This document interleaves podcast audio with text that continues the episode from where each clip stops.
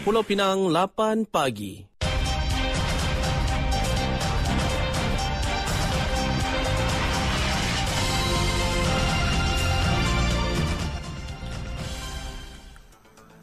Warta Mutiara bersama-sama Faiz Mustafa. Assalamualaikum, salam Malaysia Madani. Persatuan Pengguna Pulau Pinang, CAP, mendesak Kementerian Perdagangan Dalam Negeri dan Kos Sara Hidup KPDN untuk menyiasat kenaikan harga bawang yang mencurigakan. Mohidin Abdul Kadir, Presiden CAP, mengungkapkan kebimbangan mereka kerana harga bawang import dari India dilaporkan mencapai RM9 sekilogram.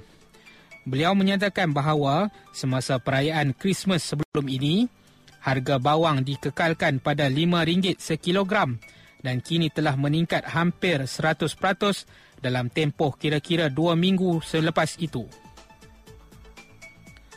Pemborong mengaitkan masalah ini dengan kekurangan bekalan bawang dari India mereka memaklumkan bahawa daripada seguni bawang import seberat 10 kg, hanya 60% yang boleh dijual, manakala 40% lagi rosak dan busuk. Rosiliani Zakaria, seorang peniaga acar buah, mengakui kenaikan harga bawang yang ketara pada masa ini. Beliau menyatakan bahawa dia mengelak untuk membeli bawang merah di kedai-kedai runcit kerana harganya meningkat dengan mendadak. Sebagai alternatif, Rosliani membeli bawang dalam kuantiti banyak di pasar raya untuk mendapatkan harga yang lebih berpatutan. Sebagai pengguna, dia berharap pihak berkuasa dapat memantau harga bawang agar kenaikan ini tidak memberi beban kepada pengguna terutama peniaga-peniaga kecil. Majikan boleh didenda hingga RM50,000 di bawah Akta Kerja 1955 jika memaksa pekerja mengambil cuti tahunan atau memotong gaji sewenang-wenangnya apabila memilih untuk menghentikan sementara operasi syarikat susulan gangguan bekalan air di Pulau Pinang pada 10 hingga 14 Januari ini. Menteri Sumber Manusia Stephen Sim Chi Kiong berkata, majikan dan pekerja boleh merujuk kepada Jabatan Tenaga Kerja jika terdapat kes sebegini bagi mendapatkan panduan dan nasihat sebelum melaksanakan dasar masing-masing. Beliau mengulas dakwaan pekerja di sektor perkilangan yang diminta menggunakan cuti tahunan atas alasan kilang menghentikan operasi sementara akibat gangguan bekalan air.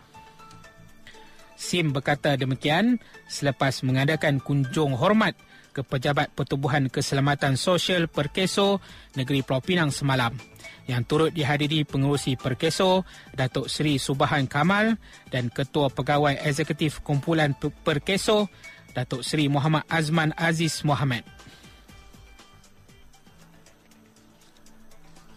Masjid Makbul di Teluk Kumbar mengambil inisiatif untuk menggali telaga air boring dengan peruntukan RM32,000 hasil sumbangan ahli karya, orang ramai, adun bayan lepas Datuk Azrul Mahathir Aziz dan ahli Parlimen Balik Pulau Datuk Muhammad Bakhtiar Wanci.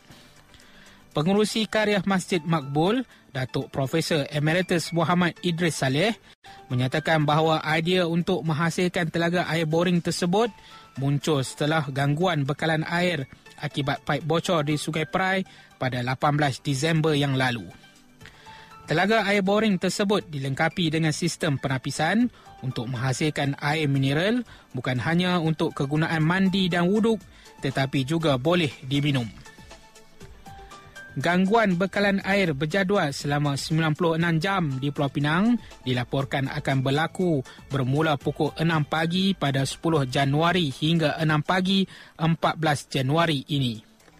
Ia melibatkan kira-kira 590,000 pengguna termasuk bukan domestik dan merupakan langkah untuk membolehkan kerja penggantian dua unit injap di loji lawatan air sungai 2 serta kerja sampingan di 22 lokasi di seluruh Pulau Pinang oleh Perbadanan Bekalan Air Pulau Pinang.